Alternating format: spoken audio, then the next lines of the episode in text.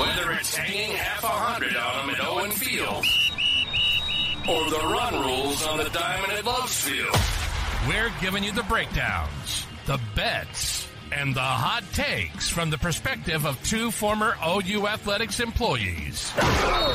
You're listening to the Mainline Podcast with Tyler Burton and Adam Jaquez. Let's go! Let's go! Go! Go! Let's go. It's the Mainline Podcast. I'm Adam Jaquez. He's Tyler Burton. Special episode of the Mainline. We don't always go live on YouTube, but uh, some big news as Seth Littrell and Joe John Finley are named offensive coordinator of the Oklahoma Sooners, I guess co offensive coordinators, uh, first reported by Soonerscoop.com. Tyler, welcome in. How are you doing this evening? I'm good, Adam. We don't always live stream, but sometimes special occasion requires the circumstances. So we are going live this evening. Huge credit. Uh, shout out to the Sooner Scoop crew, George Stoia, Kerry Murdoch, Eddie Radosevich, been on top of this thing from day one.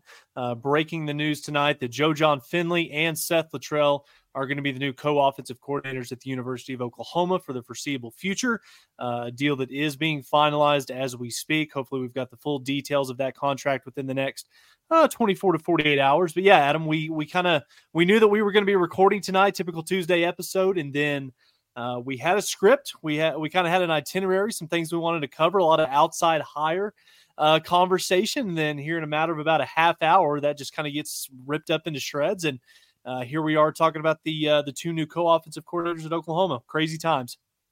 It kind of felt like this was always going to be inevitable. Is kind of the end result was just go internally, hire some guys that had a lot of experience. Maybe they're not the most flashy. Maybe they don't have the biggest name. I mean, it's not like tons of other teams were looking for an offensive coordinator and had Seth Littrell at the top of their list, but he's still a guy that has a lot of experience, and we'll go through some of that here in a second. But yeah. Tyler, just initial thoughts off the bat, and if you're watching live on YouTube, uh, would love to have your comment as well. Like, what grade are you giving this hire of Seth Littrell, co-offensive coordinator with Joe John Finley? Well, Adam, let's back up a second here. Um, you know, let, let's get into this because I think that this conversation is fascinating. And, you know, let's look at this starting with Brent Venables and all that he's had to deal with since he kind of took over the job, the roster turnover, changing the culture, rebuilding the coaching staff, all the stuff that happened with Kale's dismissal. Uh, and, you know, Brent Venables, after Jeff Lebby, you know, d- making the decision to take the Mississippi State job, kind of found himself in a position where, you know, this is arguably the biggest coaching decision that he's going to probably has made in his entire career, both as a as a defensive coordinator, but also now as a head coach. When you look at the trajectory and where this program is headed going into the SEC with a brand new starting quarterback in Jackson Arnold, and you know with this defense still being a work in progress, you had to absolutely nail this hire. Um, and you know, this brings me to the question that we've been debating since Lebby announced that he was taking the Mississippi State job on Sunday, and that was would Brent choose to promote from within to keep the continuity within the football team, within the recruiting, uh, the recruits for 2024 and 2025, or do you possibly look to make a decision to bring in an outside hire? Now, I think that this this was probably a very complex, tough decision that Brent kind of battled with for you know, two to three days. You know, when you look at what he currently has on the staff with Seth Littrell, offensive analyst, you know, former offensive coordinator at multiple different places, has the head coaching experience from North Texas. You pair that with Joe John Finley, uh, who was, you know, kind of the uh, the on field signal caller for Jeff Lebby the last couple of seasons. He's got some experience, and then you know they, they've got experience working with current players on the team they already had relationships developed with the 24 and 25 guys and this was probably adam a hire that was made based on continuity continuity. It was a way to keep a lot of the players that are currently on this team in norman and it's also a way to probably you know do the best possible job at this point of keeping that 2024 class together uh, as we uh, come up here on early signing day less than a month from now. But um, it's we can we can kind of peel the layers back on it. I'm not super high on it, uh, to to be quite honest with you. Is it probably the right decision to make for where this program is at right now? Yes, possibly because you want to do each and everything you know in your power to keep this uh, this collection of talent, the, you know these recruits and everything together. Jackson Arnold was probably one of the ultimately the biggest deciding factors in this. What did we need to do to ensure that Jackson Arnold stays at the University of Oklahoma, along with a guy like Michael Hawkins in the upcoming class. Um, but if I'm being honest, Adam, I was kind of in the camp where I was wanting an outside hire. We had a few guys that we know that Oklahoma was interested in. Some conversations had been had. And I just kind of get the impression that maybe we settled in, in this case. And that's not something that I'm used to saying in a place like at Oklahoma. You know, the offensive coordinator job at the University of Oklahoma, Adam, is one of the premier coordinator jobs in college football. And it has been for, you know, the better part of two decades. Uh, you know, we've heard the stat going around that since the Bob Stoops era, every offensive coordinator that has, you know, been at the University of Oklahoma has gone on to a head coach. And, you know, you're going to have your pick of the litter, and candidates are going to be expressing their interest on wanting to come, you know, call plays at OU going into the SEC. And I know the safe bet was was to promote Seth and to promote Joe John, and you know, time remains uh, to, to be seen on whether or not uh, you know how good of a hire that this is and how good of a coaching decision it is. But I'll turn this back over to you, Adam. Brent Venables knew when he hired Jeff Lebby, you know, two years ago, that this was something that he was going to have to be ready for. He needed to have a contingency plan in place. That's why Seth Littrell was brought in as a defensive analyst a year ago. That way, in a moment like this where Jeff Lebby does decide to take another job, he's got somebody that he can plug and play right there that's got the ties to the state of Texas, is familiar with the system, and he already has a relationship with the guys on campus. So, am I a fan of it? Wouldn't be my first choice in the world, but hey, it's what we got. Jimmy in the live chat giving a C plus to the hire. I think I'm a little bit higher than that. I'd probably go like just a solid B. It's it's not exciting. It's not really all that sexy. I know that Littrell's not, you know, he hasn't been an offensive coordinator since 2015. That was the last time he actually mm-hmm. was solely an offensive coordinator and calling plays. Uh, at North Texas, he kind of did a little bit of, of play calling, a little bit of, you know, I know he had a heavy influence with the offense there, but I think I would kind of agree with that as far as like well, I guess I, will say this: I don't think that we were in danger of losing any commits. Really, I mean, we lost Dozie. I don't know if that really had anything to do with the offensive coordinator. It's unclear to me. I, I don't think he's a big piece, really, uh, necessarily. I think he's somewhat replaceable. Nice guy. I'm sure he'll have success wherever he goes, but receivers of that level are kind of a dime a dozen. So I'm not too worried about that. Uh, but I think this is kind of like the Clemson model. Like there's there's continuity here. You're promoting from within. He's a guy that has a lot of experience. He's going to have the best players he's ever had as an offensive coach. So. I think mm-hmm. there's reason to be optimistic and to like some of the things that he's done in the past. Joe John Finley is kind of an interesting one. Uh, Sean in the in the chat here saying, you know, can we get more than one elite tight end out of Joe John Finley? Which I think is an interesting point because he's a guy that's now the co-offensive coordinator. I don't know if that was a move made to keep him from going to Mississippi State, but to this point so far, Joe John Finley, I, I don't know, like I don't know what he did to really earn that role necessarily. Am I am I crazy or am I bashing him too much?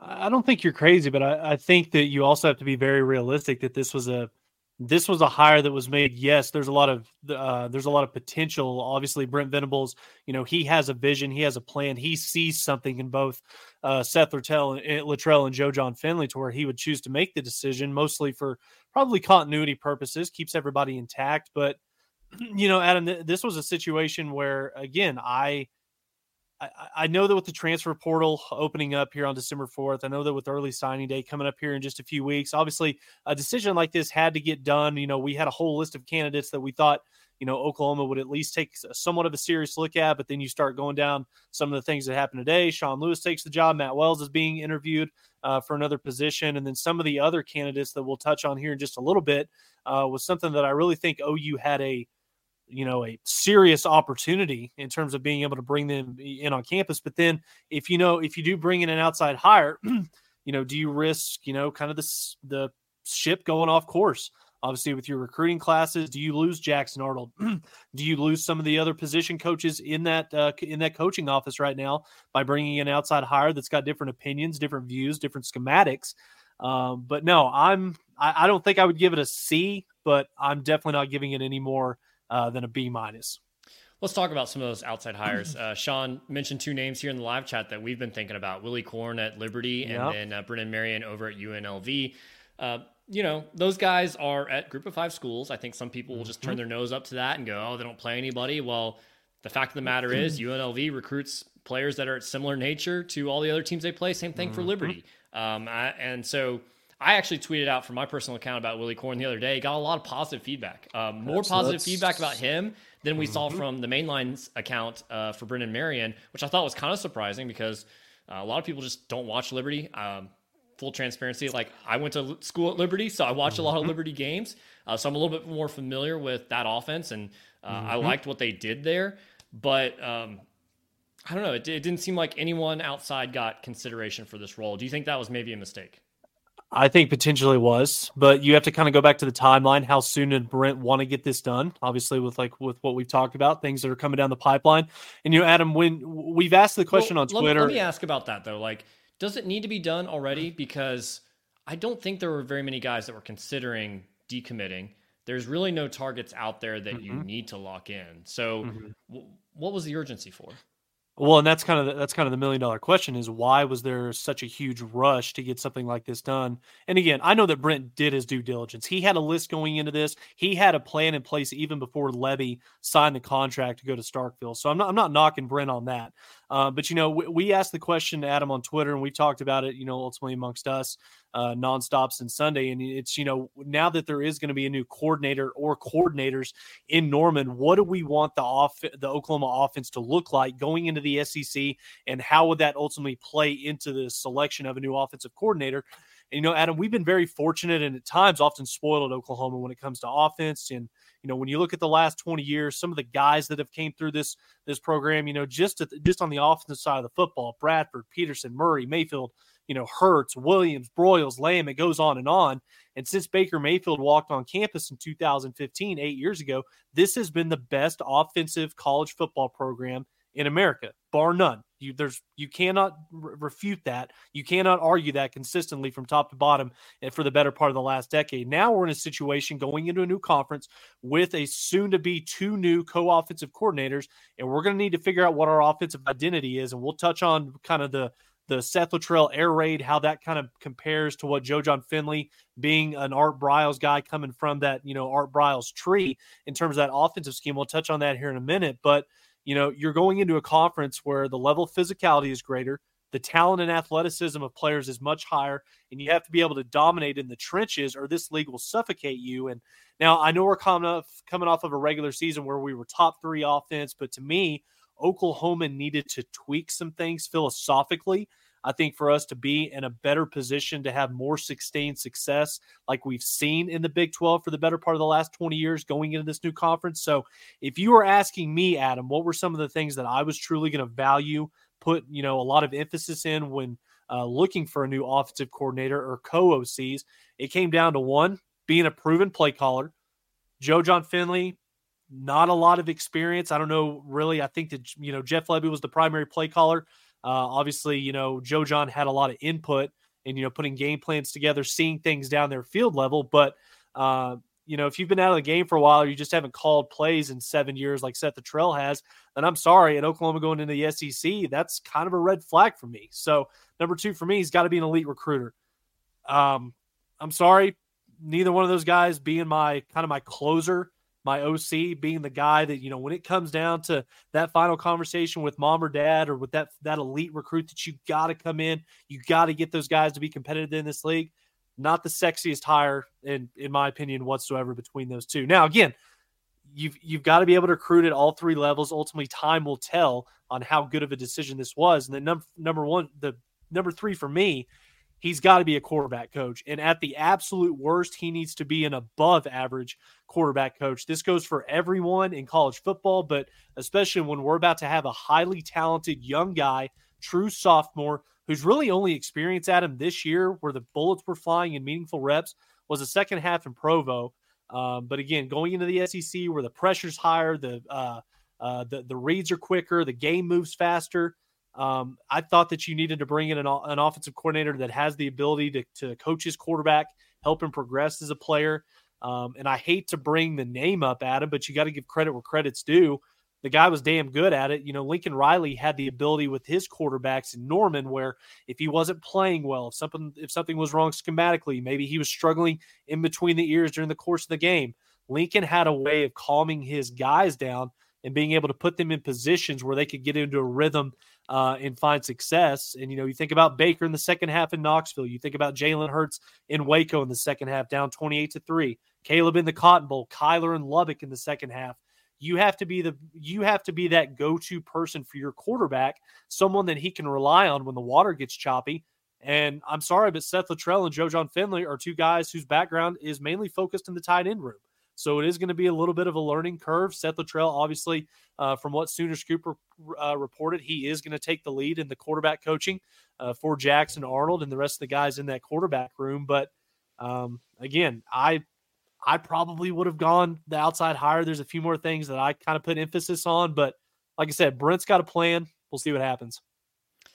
Yeah, Seth Littrell's never coached the quarterback position uh, nope. until now. I guess I assume he's going to be the quarterbacks coach because that position is open mm-hmm. and there's no more room to put anyone else on there. So, um, and you, you brought up you brought up Mason Fine at North Texas, put up yep. great numbers. Good so. player, yeah.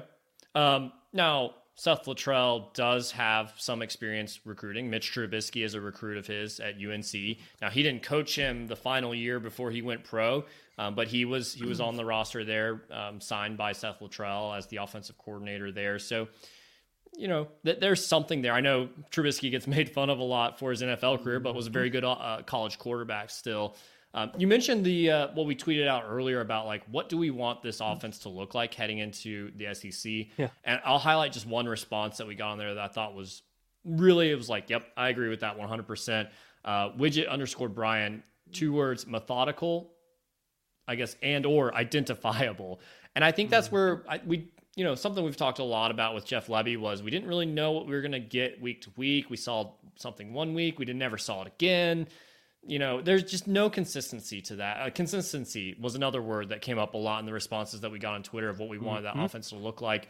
I think Littrell, being more experienced, being a head coach, I think he'll have an opportunity to be more successful along those lines there. And I think, you know, some of the guys that I liked, like Willy Korn, for example, from Liberty, I think he would have mm-hmm. brought like a smash mouth yet explosive offense to Norman. And I think Littrell can do some things along those lines. I don't know necessarily that it will be. I mean, he had a lot of offenses where he rushed for over 200 yards a game, which is great. I, I think Lebby really needed some help in the running game department. It was yeah. more simple and just, hey, we're going to line up fast and try to uh, surprise you with zone uh, blocking schemes. It just really didn't work at the end of the day. So mm-hmm. I'm hopeful for Littrell, but overall, like, yeah, it's it's hard to be super super excited about it. It's going to be an interesting merger and it's going to be really exciting to cover this and figure out if this is a if this is a marriage that can possibly work between these two because like i said lebby was a true art briles system and that's where jeff lebby or and that's where joe John finley that's where his background kind of comes from. And you know in the art briles system where the staple is kind of the deep choice concept where you know whichever receiver they call the deep choice to he either has the option of a go route or a curl a post and if it's to the slot receiver, he can also run an out. There's a lot of repetition uh, and practice that has to be done by your quarterbacks and your wide receivers to make sure that everybody is on the same page. You're seeing things consistently from top to bottom, and everything else kind of builds off that. And, you know, Lebby's run system was a lot of go, uh, a lot of zone scheme, a lot less GT counter, more gap scheme type things. Whereas you look at what Seth Littrell likes to do, and obviously we'll have a lot of time this offseason to really kind of dive into this a little bit more in the X's and O's as far as what Seth likes to do. Um, but it is true air raid. Adam, make no mistake about it. There are some choice concepts, but usually in an air raid offense, the choice routes are more basic. More decisions are made pre snap uh, by the quarterback based off what the defense is showing you. But then air raid Littrell runs that you know type of schematic. It's going to be a mixture between kind of the Leach Kingsbury that we've grown so accustomed to seeing with some West Coast variances to basically get the ball out of your hands quicker. Uh, you know, some of those, you know, uh, quick, there's not going to be any five step drops, any things like that. It's going to be snap, boom, got it, get it out, get it out fast. So you're going to see more diversity, I think, in the passing game with Seth Littrell. Um, and you know that's been something that's been talked about from a few different Oklahoma wide receivers in the last two or three years, and it was the lack of complexity within the different route structures. Marvin Mims had a phenomenal quote about that when he was going through the draft process a year ago. Um, you're going to see more formations with four wide receivers, and you're still something that I am excited about. And this is why it's going to be so nice if Oklahoma is able to gain the commitment and signature of Devon Mitchell in an air raid type system that Seth Littrell likes to run, you're still going to see a lot of 11 personnel group. You're going to see a lot of four wide receiver, um, you know, formations across the board. And when the air raid system is at its best, Adam, is when you've got kind of a mismatch at the tight end position that can you can do a lot of things, especially over the middle of the field with. Um, and the run scheme is going to be the biggest thing that I will be looking for. And obviously, there's a lot of guys that know that have forgotten more about football than I could possibly ever know. I know Gabe Ikard's probably one. He's going to do a tremendous job of breaking down the run fits and kind of the scheme that Seth is going to bring to the table. But when you look at the air raid offense that Seth is going to be bringing to the table, I think the run scheme is going to be a lot more like what we saw with Lincoln Riley. It's going to be a lot of GT counter, basically, you know, more of what we saw, kind of that marriage between Lincoln and Bill Bedenbaugh back from 15 all the way up to 2021. You're still going to see some gap, uh, some some gap type plays, but it's going to be more counter, more zone, more duo. Um, and something that I am excited, Adam, to throw this back over to you. I think you're going to see a lot more guard center combinations. You're going to, Oklahoma is going to get to the point of attack. They're going to get that line of scrimmage blocked up more securely because you're going to have two linemen essentially starting out on a on a defensive tackle and then one guy is going to work his way up to that second level and that's something that really Oklahoma fans we noticed for a majority of this season was okay offensive line didn't really move too many guys around. But once the running back was able to make it into the second level with the running backs, with the wide or with the uh, uh, safeties, they were really kind of in a position where it was on them to make those guys miss. Whereas I think some of the things that Seth and Joe John are going to be able to merge together, you're going to create a lot more space for your running backs to make plays once they get past that initial level. I agree. I, am not inspired by the run schemes that we've seen over the last two no. years. And so uh, I'm hopeful that Seth Littrell, and we'll take a look at his offense. We've got some video lined up sure. of some of his offense uh, from UNC and from North Texas that we'll, we'll roll here in a second, and some of the stats and, and numbers behind his offenses and the success that he's had. Um, let's get to know Seth Littrell a little bit better. If you weren't already aware, he's the son of Jimmy Littrell, a former fullback of the Sooners. So father son, both playing fullback for OU, both winning national championships. Uh, Dad Jimmy won in '74 and '75, then Seth Littrell, of course, in 2000. Tyler, if you had a dad, which your dad, I believe, grew up during the Barry Switzer. Not if you had a dad, yeah. you of course have a dad, but if you had a I think, dad, I think I do. if you grew, had a dad that grew up in the Barry Switzer era, which I believe your dad did, mm-hmm. what are you getting him for Christmas? What what's Seth Littrell getting his dad for Christmas?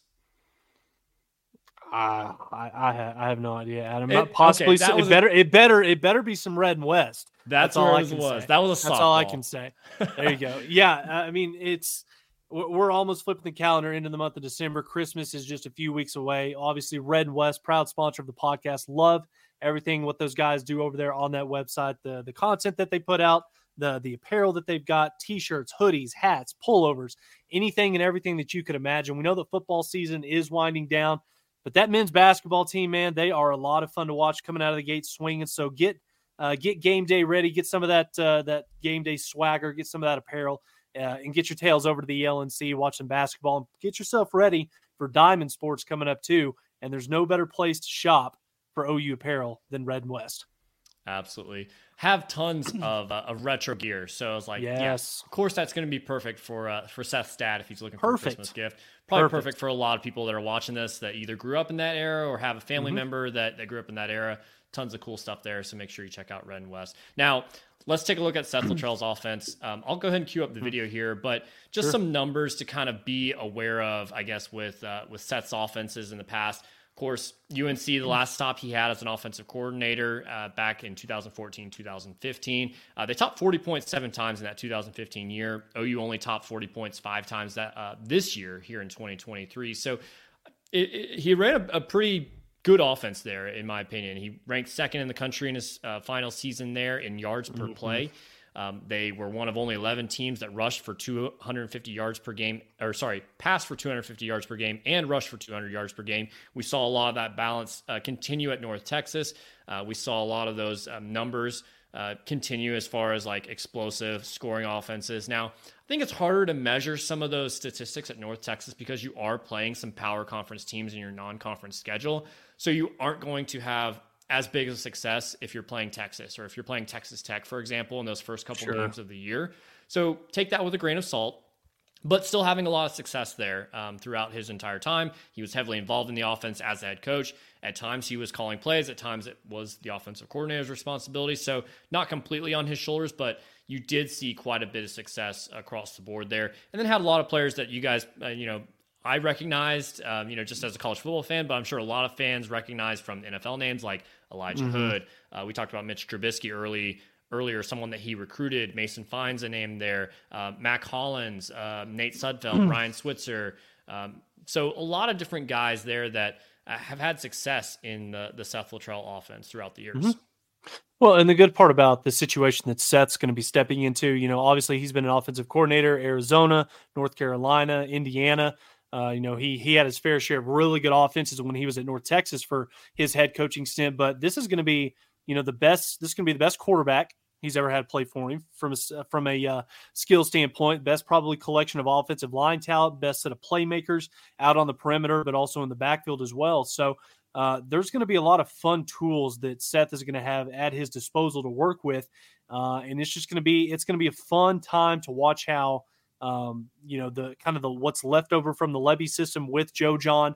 obviously taking that co-offensive coordinator role, merging it with what Seth likes to do, some of his principles from the air raid. It's going to be a fun spring practice. It's going to be uh, there's going to be a lot of new, uh, you know, intricacies to this offense, and it's going to be fun to watch how these guys try to merge this thing together. Because, like I said, um, you know, when you try to forecast what this is going to be, Adam, I think that from a positivity standpoint if they can figure out a way, especially in the running game, and obviously Bill Bedenbaugh is going to be heavily involved in this, if they can figure out a way to do some of the things like we saw during the Lincoln Riley area where you had those Joe Moore Award type uh, offensive lines, you know, you had the Perines, the Mixons, the Andersons having those big games consistently throughout the year. If Oklahoma can get back to running the football that way in that conference we're going to next year, I think that this could possibly be a great merger uh, for, for these two guys. And it's something that Oklahoma fans should be excited about um, but there's going to be a deep learning curve, um, and I'm excited to see uh, how this is going to go together.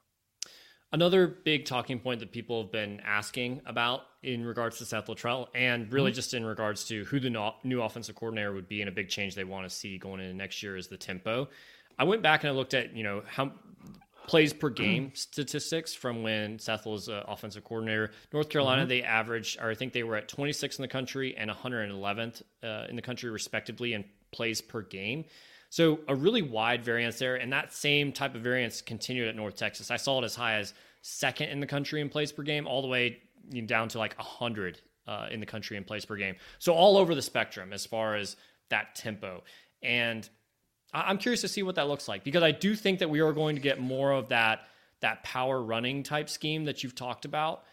And I wonder what that balances balance looks like and does that make OU like the 15th best scoring offense in the country but their you know points per play is the same you know mm-hmm. top 10 elite or or something along those lines to where we have more complementary balance yeah. between what offense is doing and what Brent Venables vision is for the defense it's going to be interesting to see some of the philosophies one, one of the things that these two guys try to do i mean take tempo uh, for instance. And that was one of the things that I wanted to see change a little bit going into the SEC, and that's less tempo. You look at some of the national championship caliber teams, they don't consistently have to run a, a no huddle, 100 mile per hour offense. To me, tempo is a way uh, to either be an equalizer or it gives you the opportunity to create advantages against teams that have far better talent than you do. That's not what Brent Venables is trying to build here. Less tempo, slow it down, be more methodical, like you alluded to, Adam. And one of the things that I do think is going to be a huge positive from uh, this Seth Littrell air raid type offense is you're going to be more multiple. That goes for that goes for formations, that goes for personnel groupings, that goes for game plans. Your offensive identity, Adam, shouldn't change, but depending on the matchup that you have that week, you should be able to create different ways for your personnel to attack and find success against the opponent. You're not going to attack Alabama the same way that you'll be able to attack South Carolina or Ole Miss. Just simply, it's not going to happen. But you need a coach or coaches, as now we have two offensive coordinators that have the ability to put the guys on his roster in positions where they can be successful no matter who they line up against. I don't care if it's Georgia, I don't care if it's Vandy. I think that these guys are going to have to figure out a way to put a plan in place together to where what they choose to run, who they choose to be offensively, and what their identity is. This is something that we can cater and kind of tweak a little bit week in and week out to where we can, you know, we can consistently find ways to find positive matchups for our playmakers uh, and find a way to score points uh, against this SEC schedule. It's going to be fascinating how these two guys, one has never called plays by himself, the other one hasn't called plays in seven years. Now you're going up against the Nick Sabans of the world, some of those defensive coordinators in the SEC. It's going to be a lot of fun to watch. Makes for a lot of fun uh, conversation during the offseason. There's going to be a lot of good storylines and talking points. We do need to talk a little bit about Tempo, someone that left town pretty quick, Jeff Lebby. Um, yeah. I, it's it's a few days removed. It was first reported, I think, by uh, Matt over at CrimsonCaptain.com. And if you haven't checked out his Discord, um, if you want to, I mean, it's like following all the drama on Twitter, but on steroids essentially, uh, because you're getting stuff more in real time. Uh, from, yeah. from, Matt and from some others as well. So it's interesting sure. to follow what's going on there, the dynamics, and some of the uh, info in regards to um, what uh, you know off inter office relationships of the coaching staff is kind of what I've been enjoying on the Discord there. So check that out. But in regards to Jeff Lebby, Mississippi State. Let, let, I guess let me ask you this: Is Mississippi State a better job than Vanderbilt? Yes, by one slot. And Carter, we see, Carter, we see your question in the chat here. We'll get to that here in just a second. Yeah, that's kind of the million dollar question, Adam. Jeff Lebby to Mississippi State. Was this the right move for Jeff Lebby? And, you know, I think that this was something Mississippi State probably targeted weeks, maybe even a month or two ago, even before they fired Zach Arnett. Adam, I think that they reached out to a few current sitting head coaches at other programs and didn't get the answers that they wanted in terms of their interest in Mississippi State. So, that's when I think that they started to put some feelers out in the camps of guys like Jamey Chadwell, guys like Jeff Lebby here in Norman, two of the best offensive masterminds in college football. And once Zach Selmon saw that there was some serious serious interest uh, coming from the camp of Jeff Le- Jeff Lebby, um, then I think it was just they moved on it, and it was just kind of a match made in heaven. Um, however, I will say I think that this hire is two-folded. One, I think that it's a great hire at the right time for Mississippi State. You're bringing in one of the hottest up and coming coaches in the industry. The production that his offenses they they speak for themselves. He can recruit elite quarterbacks, skill talent.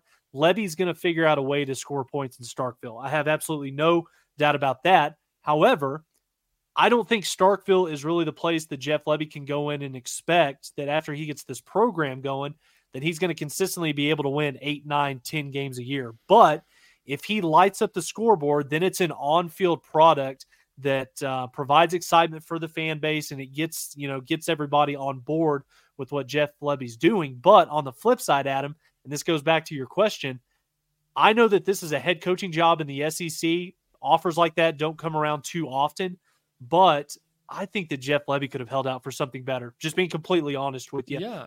In my well, you, opinion, Sorry, go ahead. Go ahead. Yeah, well, I mean, you look at the history of Mississippi State. There's one coach in the last 60 plus years that mm-hmm. parlayed his job at in Starkville to a bigger job, and that's Dan Mullen, and that's it. Yeah. That's the entire list. you, in, in my opinion, outside of Vanderbilt, Mississippi State is the worst job in the SEC. You look at just the last 20 years of their program, their overall record is 130 wins to 120 losses. You focus on just SEC conference play uh, as a whole 62 wins to 100 losses, and they finished the season ranked in the top 25 just four times in the last 20 years. And like you said, Adam, two of those years were the Dak Prescott, Dan Mullen teams that we saw, uh, you know, that high powered offense up in Starkville. So, again, if Jeff Lebby would have stayed at Oklahoma for one more season, maybe two with Jackson Arnold, I think he could have continued that level of production with this offense in the SEC. Then I think he could have been in line for you know, potentially jobs down the line that are a better fit for him. Places like Florida, where I think it's only a matter of time before they fire Billy Napier, or, or Arkansas when they fire Sam Pittman. Obviously, Bobby Petrino factors into that. We could have an entire different conversation on that if we wanted to, or maybe down the line when Ole Miss, you know, uh, has to replace Lane Kiffin because he takes an Alabama job, or maybe something a little bit bigger. But again, I don't think Mississippi State is a place where you can realistically expect to compete year in and year out, even with the playoff going from four to 12 teams. It's a bottom feeder job in that conference. But I will say this it's a good fit for Jeff because that fan base doesn't have high expectations for that program. He's not going to be expected to come in and win 19 games a year. He needs to be bowl eligible for each of his first couple of seasons, turn the roster over, change the culture, and then after that, you see where he can take it. But I think it's a great opportunity for Jeff. We're obviously going to miss him in Norman, despite what a lot of the fans think. And I think Zach Selmon made one fantastic hire here. I think Jeff could have waited just 24 hours and he might have had a better opportunity in front of him at Houston. And I know Houston probably isn't going to pay as good as Mississippi State, but he's not looking at Mississippi State as here's where I want to coach for the rest of my career and I, I have Yeah. national championship aspirations here. He's looking at that Sure. saying, hey, I can go there, I can do well, I can parlay that into a bigger job. Houston's a much better suited program for that. Um, and a year from now, uh, Baylor's not going to ever hire Jeff Lebby because of the connection to Art Briles, but something like that could have opened up. Maybe it's I don't think TCU would fire Sonny Dykes uh, at that point, but something like that that's a little bit more familiar territory has a high level potential of, of success in a in a conference like the Big 12. You go take that job and then suddenly maybe you're parlaying that into you know LSU, Auburn, Tennessee, Oklahoma, something like that. Um, so I just wonder. I feel like he he jumps ship a little bit too soon. Um, do you think maybe he was potentially nudged to look for a new opportunity though? I don't think he was nudged on the OU side of things. I think, if anything, the last couple of months have shown us that there's kind of been a little bit of, I don't want to say animosity is the right word, but you could definitely tell that things were a little shaky ever since the Art Briles, you know, after the game that one night, he found his way onto the field. It kind of felt like the, the fan base from that point forward, they were just kind of looking for an excuse to get on to Jeff anytime something, you know, went wrong or anything like that. And again, make no mistake about it, Jeff Lebby is one of the best play callers, one of the best offensive minds in college football. Oklahoma is in a worse position right now with Jeff Lebby not a part of this staff than they were, you know, four days ago. Now, again, have we had conversations on this podcast? Have we had multiple uh, arguments going back and forth about some of the things that we wish Jeff Lebby would have done differently? Yes, of course. Um, there's obviously over the course of a game, there's five, six, seven, eight plays that he wishes he would have done differently, would have called something different. But you know, my my biggest gripe with Jeff, uh, you know, in terms of his play calling was situationally. I think at times he kind of basically got too cute in a sense, whether it was up in Stillwater, whether it was up in Lawrence, and you can't tell me, you know, watching how productive Oklahoma's offense has been, you know, against West Virginia or just you know four days ago against TCU, you know, scoring sixty nine points you watch the offensive output like that, you see how aggressive we were being. You saw how well we ran the football. What the hell were we doing in Stillwater and, and, and up in Lawrence? And obviously, that's why we're not playing in Arlington this upcoming weekend. Uh, and I mean, you have nobody else to blame but the but the uh, team and the guy in the mirror. But again, at the end of the day, I think Oklahoma's going to be okay. It's obviously not what you or I ultimately wanted. Um, but you know what? Brent's got a vision. He's got a plan, and this is what he thinks is best for what this program needs at this point in time, both with the current staff, the current players, and the incoming recruits. And uh, we'll see where it goes. And OU fans like root for Jeff Lebby. The better success he has, the better that is for OU because um, maybe Brent Venables decides to retire after year five, year 6 Mm-hmm. whatever. Who knows what happens? Or maybe he just he washes out. Maybe we have to fire him. Who knows Sure. what the future holds? But you want as many OU guys out there having high levels of success, so that when Mm-hmm. you do need to hire someone, you have tons of options uh, to to choose from there. So I'll Sure. be rooting for Jeff Lebby. I just and I think OU will miss him. I think we'll start to realize how good of an offensive Mm-hmm. coordinator he is now that he's not here. But um, I, I do think he could have held out for something uh, a little bit of in a better situation there. Uh, Yeah. Just speaking in regards to the future and, and kind of Brent Venables' plan there, uh, Carter's question here in the live chat basically, do we envision uh, our offense still being dominant in the SEC going forward? Um, which I, I guess that's a good question. Like we, we're used to really high levels of play on offense, but now this is Brent Venables after making some adjustments, being a head coach for two years. Does is he is he maybe looking for more balance? Does he dial things back, or is it still you know pedal to the metal there? Brent's got the program going in the right direction. It's heading on the right path, but we're still not there yet. And I think that it has less to do about coaching and it has more to do about the current makeup of the roster. And, and make no mistake about it, where this roster is currently on November 28, 2023, to where it is when Brent, you know, signed the dotted line and took this program over, he has started the process of, of doing a complete roster changeover. He's started to change the to change the culture of this program. But going into the SEC, Adam, you turn on the tape and you just watch some of these teams going up and down the field against one another. The, the defensive line is the big one for me. We don't have a single defensive lineman on our football team, especially on the interior, that I think would start or really even be in the two deep rotation at a place like Bama, Georgia, Tennessee, A and M for that matter. So you've got to continue to recruit, and Brent is proving that he is doing that. Obviously, with the power line guys that are coming in in the class of 24, your David Stones, Jayden Jacksons, Nigel Smith, so on and so forth. So help is on the way, but unfortunately, and I and Oklahoma fans need to be very realistic about where we're at right now going into the SEC if you're expecting Oklahoma to walk into that conference next year with that schedule that's been laid at our feet and think that we're just going to go in there and you know go nine and three or ten and two, I'm sorry, but you got another thing coming. That that is a schedule going into next season where again we'll we'll see what the roster looks like two months from now after the transfer portal stuff kind of dies down after signing classes are, are on the board. Maybe we'll feel differently, but that's a schedule next year, Adam. Where if you can figure out a way to win win eight games next year, that's pretty damn good, I think, with the opponents that you've got on that schedule. I'm just saying you need to kind of recalibrate, not saying your expectations, but you need to be more realistic about where this program currently is. The depth and the talent is not where it needs to be to compete for a four month season in this conference. It's getting there, though. We're making positive strides. Now it's on Brent and the rest of this coaching staff to use the next two to three months to continue to beef up this roster, particularly on the lines of scrimmage on both sides of the football, because that's ultimately going to dictate more so, I think, than coaching right off the bat how competitive Oklahoma can be in the SEC going into 2024. I don't disagree with any point you just made there. I, I just I can't lower my expectations. Like I'm an Oklahoma fan. I want perfection. I want national championships every year. And, and that's I, the standard. Not, I'm not ready. I'm not ready for this new era of college football of going nine and three and making the 12 team playoff and yep. that being a successful year. I'm, I'm just not. I'm not okay with that. I'm not ready. Mm-hmm. It's it's going to take a long time for me to adjust. I think so. Um, we'll have lots of time in the offseason to talk about SEC scheduling, all sorts of different things, expectations, and, and so forth. Um, but it's it's time for us to get to our our final. Hang on, hang on, hang on, hang on yep. one second, Adam.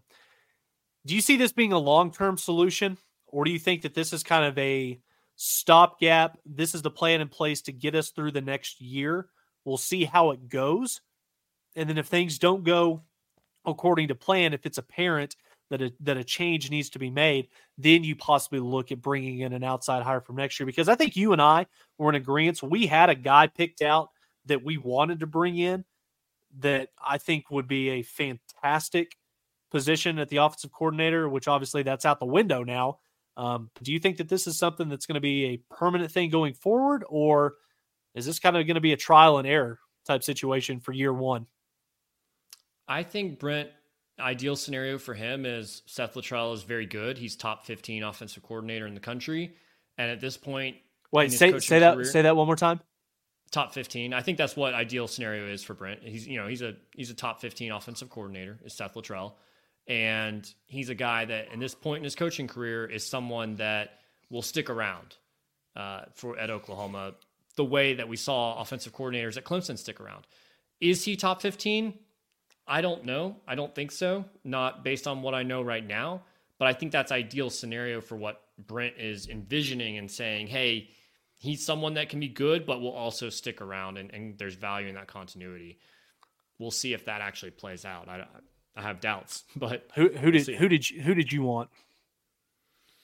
I was really I was really liking Willy Korn uh, out of Liberty, um, being a guy that I've mm-hmm. watched a lot of his offense, and I know people will say, "Oh, he didn't call the plays." Um, Jamey Chadwell called the plays, and he called so that, he called he called quite a few of them. He, I think he called quite a few of them, but also, mm-hmm. you know, Brent Venables didn't call plays before he became the full time defensive coordinator at Oklahoma. Sure. So, like, there are guys that do very well in their first situations mm-hmm. as play callers. It's it's not something where you have to say, "Oh, you have to learn somewhere else and then come to Oklahoma." Like, we have assistant coaches come and be head coaches here at Oklahoma all the time. Mm-hmm. Uh, same thing with coordinators. Like, they come, they play call or they play call plays here at Oklahoma for the first time, and they have success. So it's really about identifying the right guy and bringing in the right offense in. But I did like what Liberty was able to do, just to having that mm-hmm. smash, uh, smash mouth, um, but still explosive offense. So yep. I, I, liked what that was going on there. I think Seth Littrell can bring some of those elements, but um, there's just not not a lot of juice to it. And you know what? Maybe maybe the boring pick is the best pick. We'll find out. Time will tell. Um, and, and we'll get our first taste of that in the bowl game because I would imagine Seth just steps right in and starts calling plays. So sure, we'll see. All right, it's gonna be fun. One more week of college football with uh, the championship weeks. No OU game, but that doesn't stop us from our bets competition. We've got a, uh, a competition here between Tyler and I. If you're new to the Mainline podcast, we do it at the end of every episode, uh, basically outlining our five best picks for the upcoming week of games. This is our final week. Tyler has a one and a half game lead narrowed a little bit after my good week last week, but uh, still maintains a, a, decent lead there. So, Tyler, uh, you're going to lead us off with your first pick of the week. Yeah, trying to close this thing out. It's like going to the 18 T box with a three shot lead, just trying to figure out a way to not screw this thing up. So, pick number one for me, Adam. It is conference championship week. I'm going down to Arlington, Texas, Big 12 championship, Oklahoma State versus Texas. Longhorns favored by 14 and a half. Adam, this one is almost too sim- this one's almost too easy. It almost just feels like it's way too obvious of a cover. But at the end of the day, what's Oklahoma State's bread and butter? It's Ollie Gordon. It's running the football. What's the best thing that Texas does defensively? It's stopping the run with the front seven. I'm not going to overthink this. Texas covers the 14 and a half, and uh, they run Oklahoma State out of the stadium on Saturday. I do need to make up some ground on you, so I am going to go opposite on this one. OSU plus 14 and a half. I it's the typical Mike Gundy situation here where I just look at this game and go, I don't think that they're going to be able to play with Texas. I don't think it's going to be close. I don't want to root for Oklahoma State to, to win this bet necessarily. I don't want to root for Texas either, but when when Gundy is going one direction, I feel like it's always, you know, the the media, the fans are going the other direction. So that's kind of what I'm betting on here is just Oklahoma State plays out of their mind. They play up to their competition. They keep it close. Uh, so I'll take the Cowboys to cover the 14 and a half there.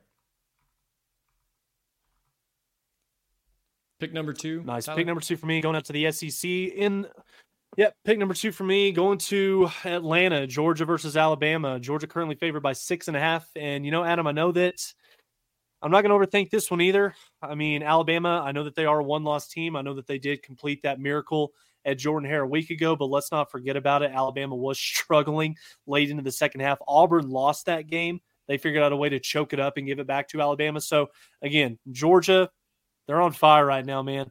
The fact that I can get this under a touchdown, give me the dogs to cover the six and a half. My number two, I'm going to uh, Florida State minus two and a half against Louisville in the ACC championship game. Um, I know the Noles have their backup QB, but I think across the board, every other position, I think Florida State just has a huge talent advantage there. So uh, I'm going to take the Noles to uh, to win by more than a field goal. Very nice. Pick number three for me Friday night in the Pac 12 out in Las Vegas, Oregon versus Washington. Oregon currently a nine and a half point favorite. Adam, this one's pretty scary because I haven't heard one single person, whether it's in the media, whether it's on social media, outside of the Washington fanboys, that actually think that Oregon is not going to win this game. So, again, I do think that Oregon is ultimately going to win this thing, but nine and a half is a little bit too rich for me. Washington's going to figure out a way to stay within that number. The defense is going to play uh, pretty well. They will figure out a way to keep this thing under double digits. So for that reason, well, I think the Ducks win it. Washington's going to cover the nine and a half. I wanted to pick that one, but I need to stay a little bit different than you. Uh, my number three, App State, traveling to Troy uh, take on the Trojans there. I'm taking the under 52 and a half. Troy, one of the top 10 uh, defenses in the nation in, in scoring defense. And so um, I think this will be a little bit lower scoring. Uh, I think Troy actually pulls this one out uh, pretty handily. I like it. Pick number four for me going out to Indianapolis. Big Ten Championship, Michigan versus Iowa. Probably the biggest snooze fest of the weekend with what that's expected to be. I'm going to take Michigan first quarter minus six and a half here. I think seven points honestly might be enough for Michigan to win this thing. I think they're going to jump jump on Iowa early. Iowa's kind of been flirting with death um, all season long. I think Michigan's going to run away with this one. They're going to jump on the Hawkeyes right from the opening kickoff. Give me uh, give me the Wolverines minus six and a half first quarter. I'm going to the MAC championship game for my number four, Miami of Ohio, plus seven and a half versus Toledo. That game being played in Detroit. These two teams played a couple weeks back, a four point win for Toledo uh, at uh, Miami, actually. So um, going on the road, spread is a little bit higher, but I think Red Hawks will have enough to uh, keep it close with uh, the Rockets there.